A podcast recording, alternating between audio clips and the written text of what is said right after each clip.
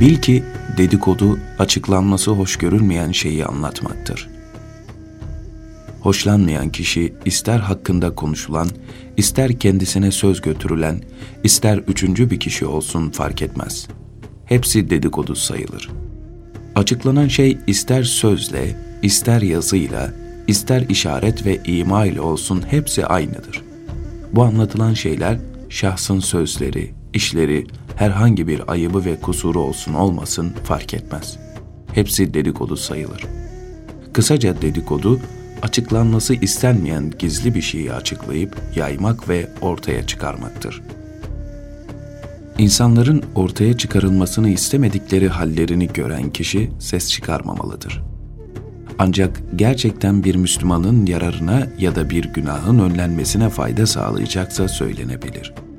Bu başkasının malına elini uzatanı görünce malı alınan kişinin hakkını korumak için olayı anlatmaya benzer. Kişi kendisine ait bir malını saklarken görülse veya malını sakladığı açıklansa bu dedikodu sayılır. O gizli bir şeyi açıklamıştır. Eğer laf taşıdığı kişinin bir ayıbı ve noksanı varsa onu anlatan kimse hem gıybet hem de dedikodu ederek iki günahı birlikte işlemiş olur. Şöyle anlatılır.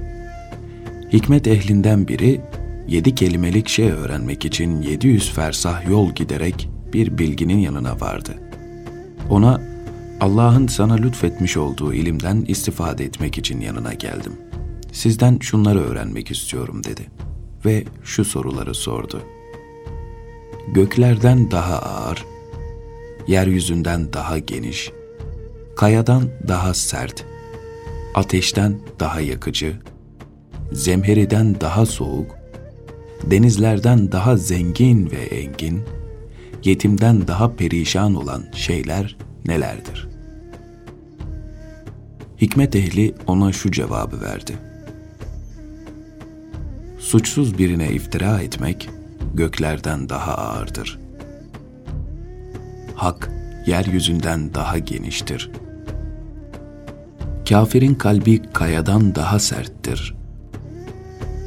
Hırs ve haset ateşten daha yakıcıdır. Yakınına ihtiyacını bildirdiğin halde onun ilgisiz kalması zemheriden daha soğuktur.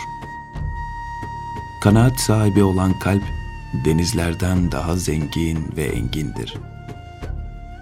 İç yüzü ortaya çıkan dedikoducunun hali yetimden daha perişandır.''